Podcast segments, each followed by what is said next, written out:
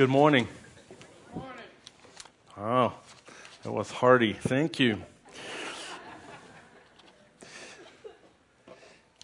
Now, today we start a new series, getting ready for Christmas. And today's topic is being thankful for what we have. Are you thankful for what you have? It's a question that I asked myself quite a bit in preparing for this. Christian, are you really thankful? For what you have. Are you aware of what you have? You thankful for that? Do you know, we, we know that these are economically challenging times, and I'm, I'm assuming challenging for many of you. It's difficult being thankful during challenging times, isn't it? It's, it's tough for me. Not just during challenging times, I find that thankfulness doesn't come natural any time. How about you? Is thankfulness something that comes natural to you? I find that even in times of a lot of blessing, that very few negative things can totally overwhelm and outweigh all the blessings in my life. Have you found that? You know, recently, when after we've moved here, um, we found a house that we that we purchased and wanted to move into as quickly as possible. And we knew we had some renovation to do, and it turned into a major. It's a sugar house home built in the 40s, and surprises at every corner. And in the midst of that, actually, we just moved in Friday. So it's been two and a half months that we've been here before we could move into this house. And in the midst of that, we've had countless blessings. I mean, count the one sits right here, Darren Whitaker. He has spent almost, I don't know, almost every spare minute he's had helping us on this house. So have many others. People have given of their time and resources incredibly generously. Blessings over blessings. And then this week, Wednesday was my study day for today. And I'm going to Coffee Connection and I'm coming from the house.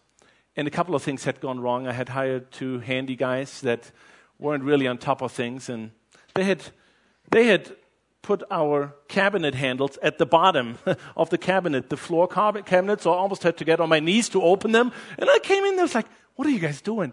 And anyway, so I, I'm leaving the house to go prepare a sermon on thankfulness, and all I had was anger in my heart. And so I sit down and read this passage that we're going to talk about and think about, man, thankfulness for what I have. And here I am just being so upset about something so little in the presence of so many blessings that we've received. Found a quote by Aldous Huxley. He says, Most human beings have an almost infinite capacity for taking things for granted. Don't we? I do. Do you find yourself sometimes with a sense of entitlement? I do. I remember one time, I, must have been maybe eight or nine. We always spent Christmas Day with my grandparents on my father's side. And that specific year, I had very specific wish, and my heart was so set on that. It was a time when they had these wristwatches that had a little calculator at the bottom of it. They were like the hottest thing going at that point, and, and I wanted one so badly. And I was so used to getting what I wanted for Christmas. And so I had made it very clear to both my parents and my grandparents that that is what I wanted.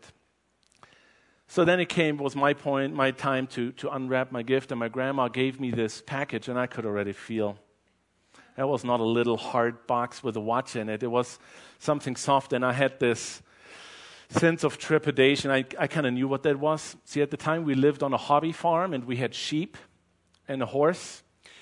And my mother, bless her heart, she's, she's actually going to watch this on Tuesday on YouTube, so mom, I love you. But, but, uh, what we would do once a year, we would have somebody come and shave our, no, you don't shave sheep, you shear them or something. Anyway, so they would get all the wool off them, you know, and then my mom would spin them. You know, she had this thing where she would be pushing and, and make little, you know, wool out of it. That, and then my grandmother was the knitter and whatever. And so I opened it, and it was one of those wonderful, very scratchy, smelly sheep vests that I just loved wearing to school because those vests were like the hottest thing. And, and it was one of those vests. And you know, I, you know, you want to be thankful. Our parents tell us whatever you get from your grandparents, be thankful and joyful. And of a sudden, my chin just started quivering, you know. And then in the midst of the vest was my watch, you know.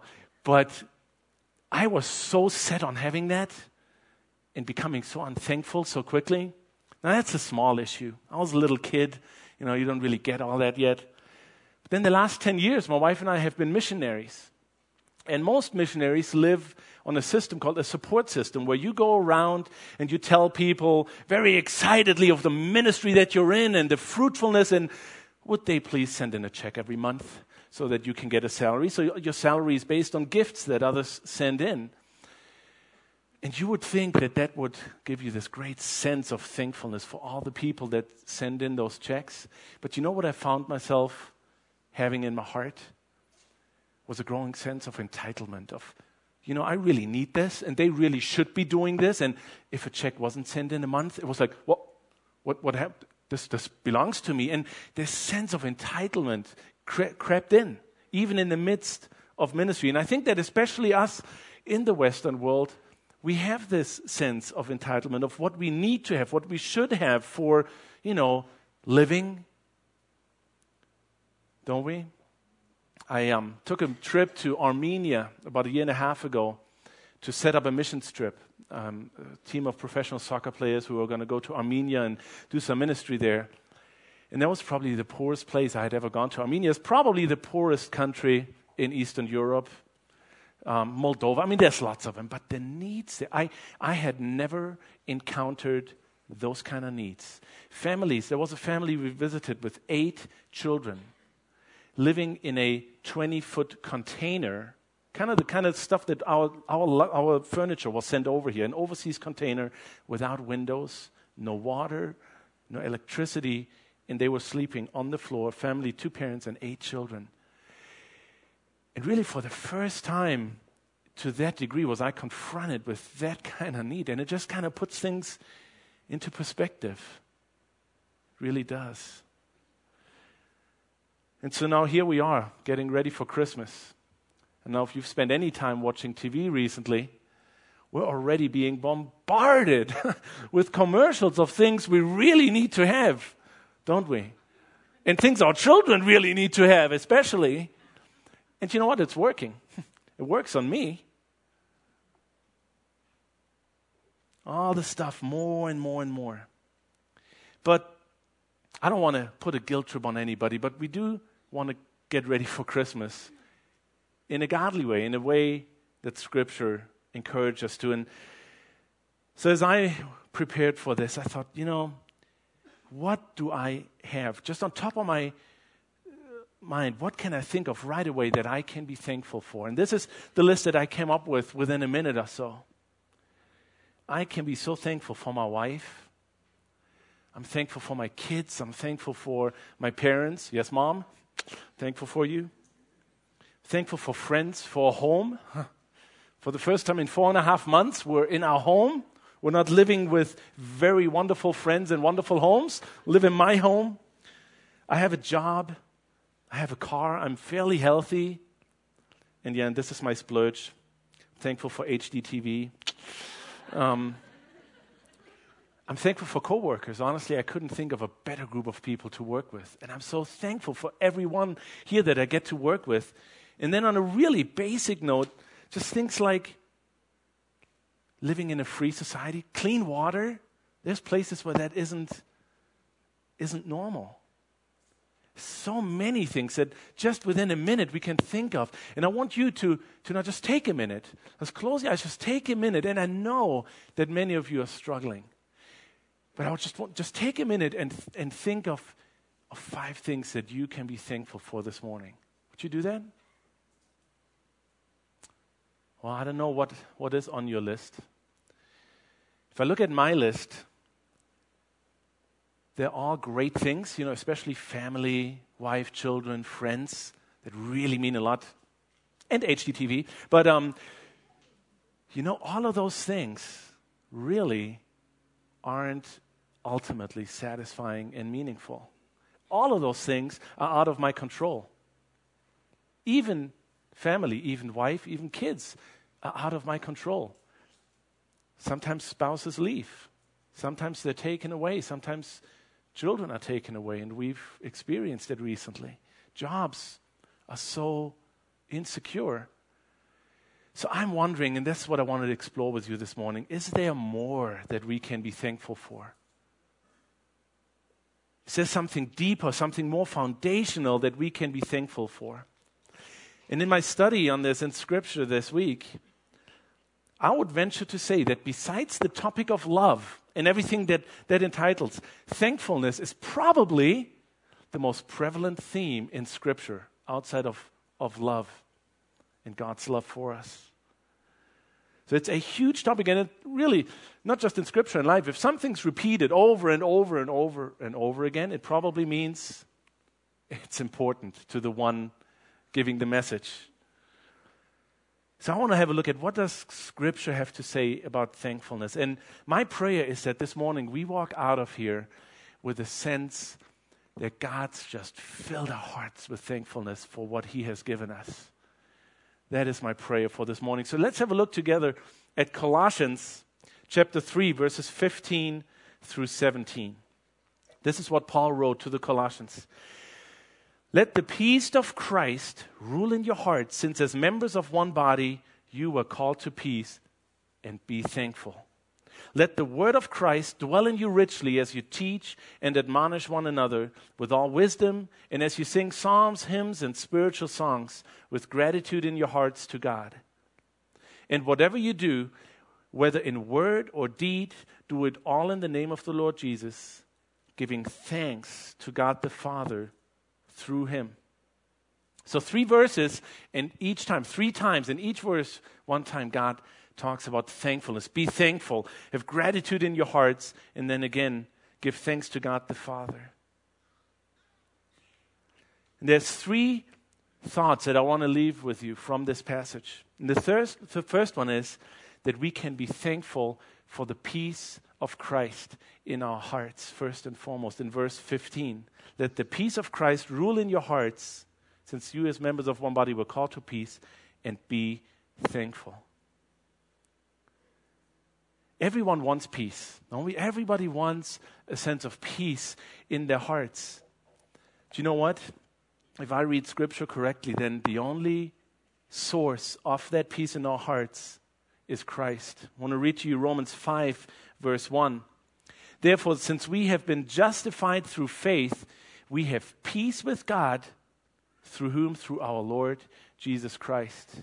And then Jesus himself says in John 14, verse 27, and this is the last time that Jesus spends with his disciples. John chapter 13 through 17, what is called the upper room discourse. And it's the last evening that Jesus spends with his disciples. And it's the time when he says, These are the things that I need you to know before I leave you. And this is what he says to them, to them in chapter 14, verse 27. Peace I leave with you, my peace I give you. I, not give, I don't give to you as the world gives. Do not let your hearts be troubled, and do not be afraid. Again, peace I leave with you. My peace I give you. What's interesting to me in this Colossians passage is that obviously peace with Christ or Christ's peace in our hearts automatically leads to peace with one another as believers, as followers of Christ. And I think that's because if we have that peace and that thankfulness in our hearts, there's no more need to compare say, oh, what do they have? What do I have? And there's no room for envy and jealousy because we're secure in the peace that Christ has put into our hearts. And also, thankfulness focuses away from us. Thankfulness always looks away from us and looks to the source, the object of thankfulness. It looks to God as the giver of all good things. As I read this verse, I stumbled across this word rule, to let the peace of Christ rule in your hearts. To me, rule always sounds so harsh. It means somebody, you know, is, is oppressing me, telling me what to do in a sense. And we looked that word up, and actually, Dave Nelson shared this with me. the root word of this word translated rule here has the meaning of an umpire, a referee, having the final call, making the final call on a decision that needs to be made. And a referee, of course, is the one that, that rules over the conduct of a field, of a, of a game, and, and how it's being uh, conducted. And so the sense of this word here is that the peace of Christ is the determining factor in, the li- in life's decisions that we make. In the decisions that we make about how do, how do I respond to this person? What decision do I make? What life decision do I make? The peace of Christ is what underlies all of those decisions in our life. It's the foundation of our life. So we can be thankful for the peace that Christ wants to give us as a gift as followers of Him.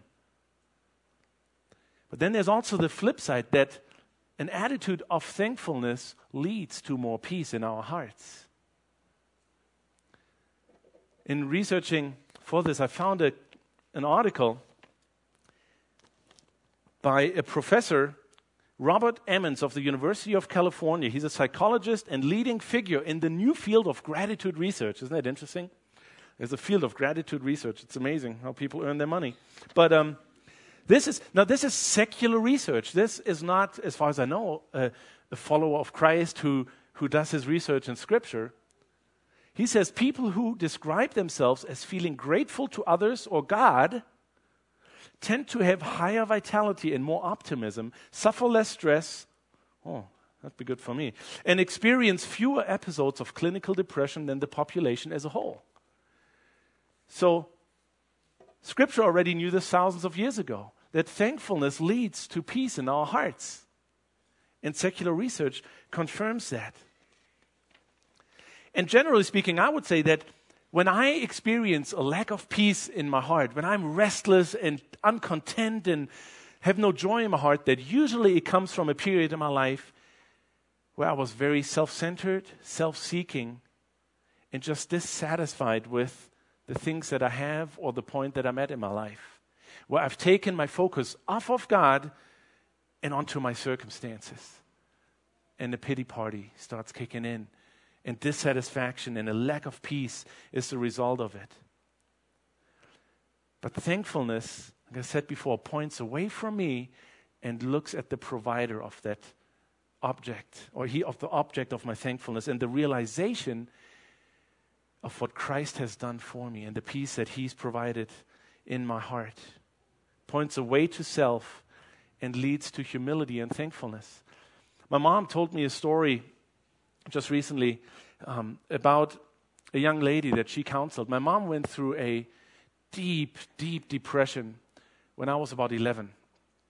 We had moved far away within Germany to a new place that was completely, we had nobody there. We didn't know anybody. It was for my dad's job, and my mom slipped into a deep, deep depression that thankfully the Lord lifted her out of. But as a result of that, she, she had quite a bit of ministry to other, especially women that, had, that suffered from depression. And at one point, she got a phone call from a young lady who was basically ready to end her life. And my mom talked with her, and they met together. And my mom asked her, Is there anything in your life that you can be thankful for right now? Is there anything that you could say, I'm thankful for this? And I don't know if you've ever struggled with depression. It is so hard to look away from yourself at that point and look out of that dark place. And she said, No, I can't think of anything I could be thankful for. So my mom started making a list for her. She just made a list of things that she saw in this young woman and in her life that she felt she could be thankful for. And so she made that list, and the list became longer and longer, surprisingly long. And at the end, my mom handed it to her, not to say, no, look, see all the things you can be thankful for, just to, to kind of start point her in that direction and say, this is what I see. These are things in your life that I can be thankful for on your behalf. She gave her the list and said, I just encourage you, add one thing a day to that list and ask God every day, God, show me something that I can be thankful for and add one of them each day to that list. And she did, and God gave her that strength to find one thing a day to add and to add to that list. And eventually, she said that was the step that helped her come out of that dark place and back to a place where she could focus away from her own hurt and pain and start looking back at God as the giver of all good things and lift her out of that point of depression. Being thankful sometimes takes an effort, but it helps us maintaining peace in our hearts. And it gives us a spirit of humble gratitude. And if we have that, that attitude of humble gratitude, it's impossible for that not to affect people around us.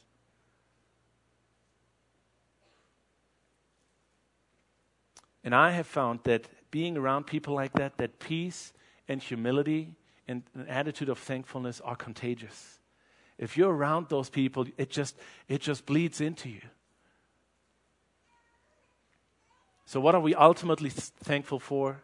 It's the fact that we can and that we have peace with God. And when we realize the grace and the forgiveness and the mercy that God has poured out in our lives, if I realize what He has poured out in my life, I can't help but be thankful for the source of that, that peace, and that is Christ. That is Christ alone. And if I let that peace reign in my heart, it will affect people around me. People will notice it. This passage also says that we're called to peace. How, how can you be called to peace? I think it, it requires an, just an attitude of gratefulness. And it brings around humility because we realize that peace in our hearts is nothing that we earned. It's nothing that we worked for. It was a gift that Jesus freely gave us. So it leads to, to humility. John MacArthur, and I close this point with the quote by John MacArthur. He said, Individuals who have peace with Christ and in their own hearts will live in unity and harmony with each other. So we can be thankful for the peace that Christ has given us as, as his followers. And then, secondly, in verse 16, we can be thankful for God's revealed truth in our lives. Let's read verse 16 again together. Let the word of Christ dwell in you richly as you teach and admonish one another with all wisdom, and as you sing psalms, hymns, and spiritual songs with gratitude in your hearts to God. We can be thankful for God's revealed truth. Because once we live in His truth, we live in reality. We don't live in some illusion that we have made up and come up with. I know about you, being taught and being admonished isn't something I always cherish. It can be hard and difficult, but it's necessary. And I can point back to points in my life where, where friends who loved me, did the difficult thing and came to me and confronted me of things. I can think especially of one friend, Daniel. We went to Bible school together, and yes, I was in Bible school, but my dating habits weren't really the best. And uh, I remember him coming to my room one evening and sitting me down and laying it out. And I just felt like punching him in the face. I mean, he, he just laid out says, Christian, the way you, you, you date is just is ungodly you, you hurt girls. It's just not right. And at, the point, at that point, I wish I could tell you, yeah, God just melted my heart, and immediately I, it, I turned around and got back on the right path. But it took a little bit. And at the time, I was really, really upset. But, but a little bit later, I started, God started convicting me. He was right. It wasn't pleasant, but I could look back and be thankful for, for Him doing what, what was tough for Him to do at the time and confront me. But looking back, I can be thankful for that. He talks here in verse 16 about singing psalms and of gratitude to God. And I find that music and singing is a really powerful expression of, of feelings that I have. And we see it all through Psalms. You know that all of Psalms are basically songs, mostly of gratitude to God. So, one powerful way to express our gratitude is is singing to God, and it's simply a response to the amazing grace that we have experienced by Him. and thankfulness for the times of teaching and for the times of correcting and admonishing that we have experienced. And you know the humility that I talked about in, in the first part, how, how thankfulness leads to humility? That humility will help us accept that teaching and accept that correcting, whether it comes from directly from the Word of God or from people that God sends our way. It says here we can be thankful for His Word dwelling richly within us. And dwelling is another one of those words where you just think dwelling. Okay, what, what does that really mean? Okay, you, you dwell in a place, you live in it, but the, what the word really means is, is to be abundantly and extravagantly rich, to, to not just be in a house, but to, but to fill it out completely. The best illustration that I could come up with is a glove. You know, this glove has nothing in it, really can't do anything right now, but if I go in, and this is a little tight, remember, if it doesn't fit, quit. But, but I, can, I can make it in here, and man, it is snug. My hand dwells in this glove. And anything my fingers do, the glove does. That's, that's what dwelling is talking about. Letting God's word dwell in us richly, letting Christ dwell in us richly means He fills out every nook and cranny. And when we move, it's because God moves, Jesus moves in us. That's what, what dwelling means. And as followers, Christ the living word dwells in us. How much is that visible in our life? But we can be thankful that, that He does dwell in us and need to give Him that room and allow Him to work in our lives. And I find it interesting that He teaches about admonishing right after He taught about peace first. Paul talks about the peace of Christ in our hearts, and then he talks about admonishing. And I think it's just another indicator that admonishing should always take place in the context of a peaceful, loving relationship. That if we has, have peace with each other, I can give you the right to speak truth into my life and be thankful that God put you in my life to do that, to be a friend that speaks truth and admonishes. And the goal is always, we read that in Timothy 3:16, the goal is always that the one receiving the teaching and admonishing would be better equipped. It's not to feed your own ego. Well, I told him. The goal is always out of love for that person that that person would be better equipped to serve Christ as a result of the teaching and the admonishing, the correcting. Then in verse 16, he also talks about thankfulness in our hearts. I find it's really easy to voice thankfulness with our mouth, isn't it? But what he's talking about here is not just an exercise of voicing thankfulness. He's talking about an, attitude of the heart that overflows with thankfulness. It's more than voices, it's, it's our entire being. Having the perspective of God's grace that leaves no room for self praise or pride or personal ambition. So we can be thankful for the peace of Christ in our hearts. We can be thankful for God's word and the truth of his word in our lives.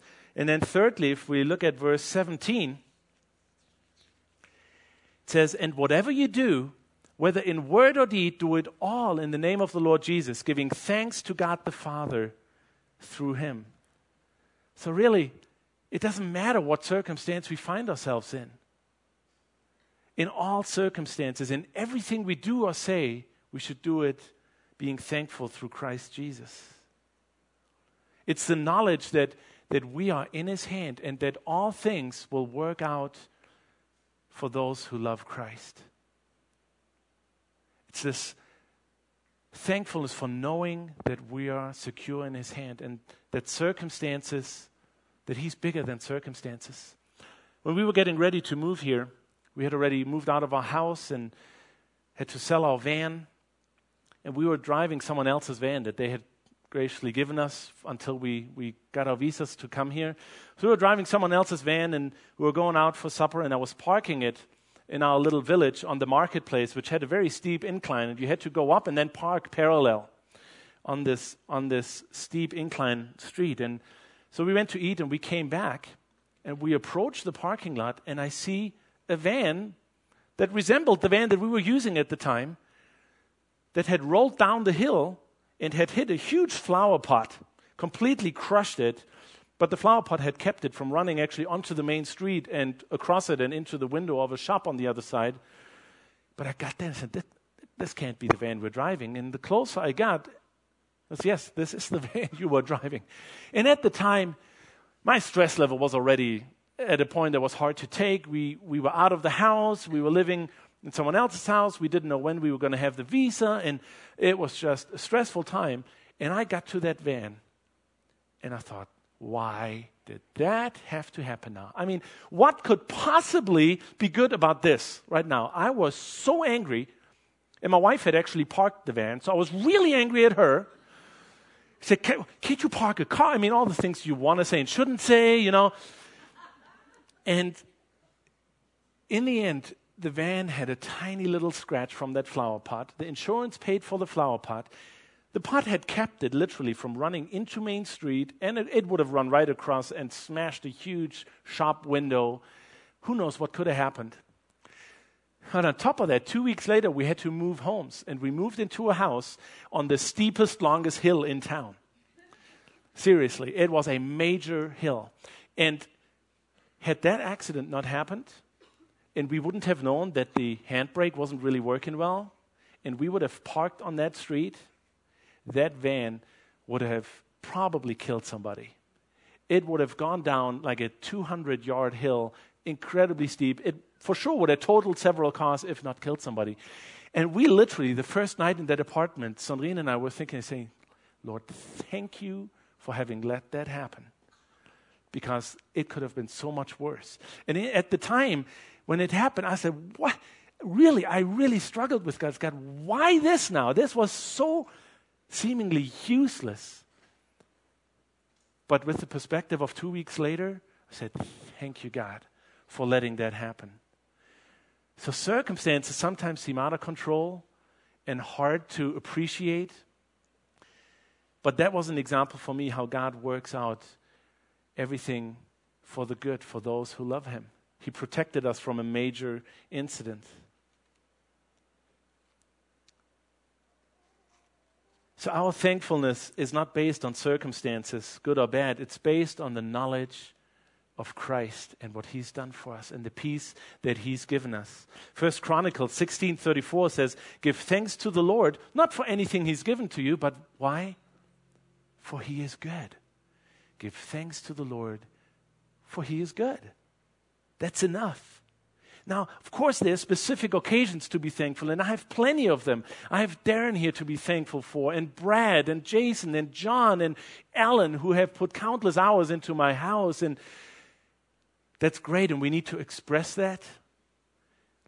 But more important, and underlying all that, is the fundamental sense of thankfulness for what Christ has done, for the forgiveness He's given us, and the peace that flows out of that.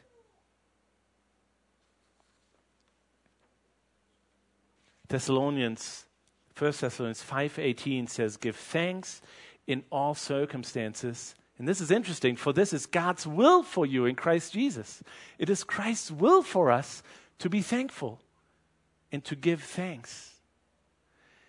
And the goal of thankfulness, again, is not, it's not that God needs it and He's taking, making a check. Well, okay, He thanked me for that. Okay. It's not that God needs our thankfulness. Yes, it glorifies Him, but He knows that we need it, that we need a grateful heart because it is good for us.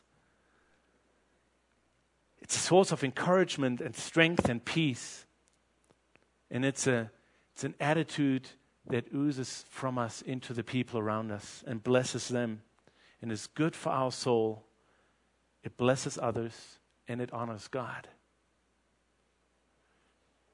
In closing, I want to read two Psalms to you.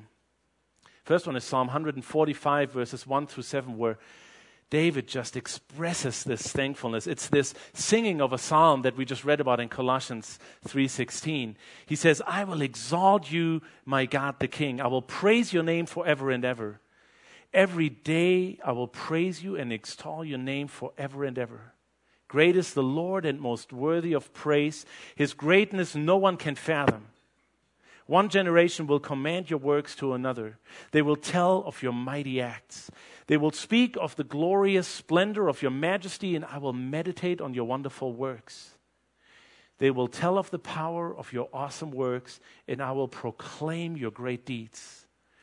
They will celebrate your abundant goodness and joyfully sing of your righteousness. And then Psalm 50, verse 14 to 15 and 23 says, Sacrifice thank offerings to God. Fulfill your vows to the Most High and call upon me in the day of trouble. I will deliver you, and you will honor me. He who sacrifices thank offerings honors me and prepares the way so that I may show him the salvation of God. Bringing thank offerings offerings of thanks to God. Lead God to show His salvation to us, to, re- to reveal Himself to us, to show who He is to us. So I want to encourage you and me to make thanks our offering to Him today. Why? Because it honors Him. So let's give Him thanks and acknowledge that He is the giver of all good things in our lives. And I love, again, how he in verse 23 in Psalm um, 54, he says that out of this true heart of worship, a true attitude of worshiping him, comes God's revealed character back to us. Us knowing him comes out of thanking him. If we truly thank him, we will see him for who he truly is. And that's what we want, isn't it? That's what I want for me. That's what I want for you, that we would truly know Him more and more for who He is.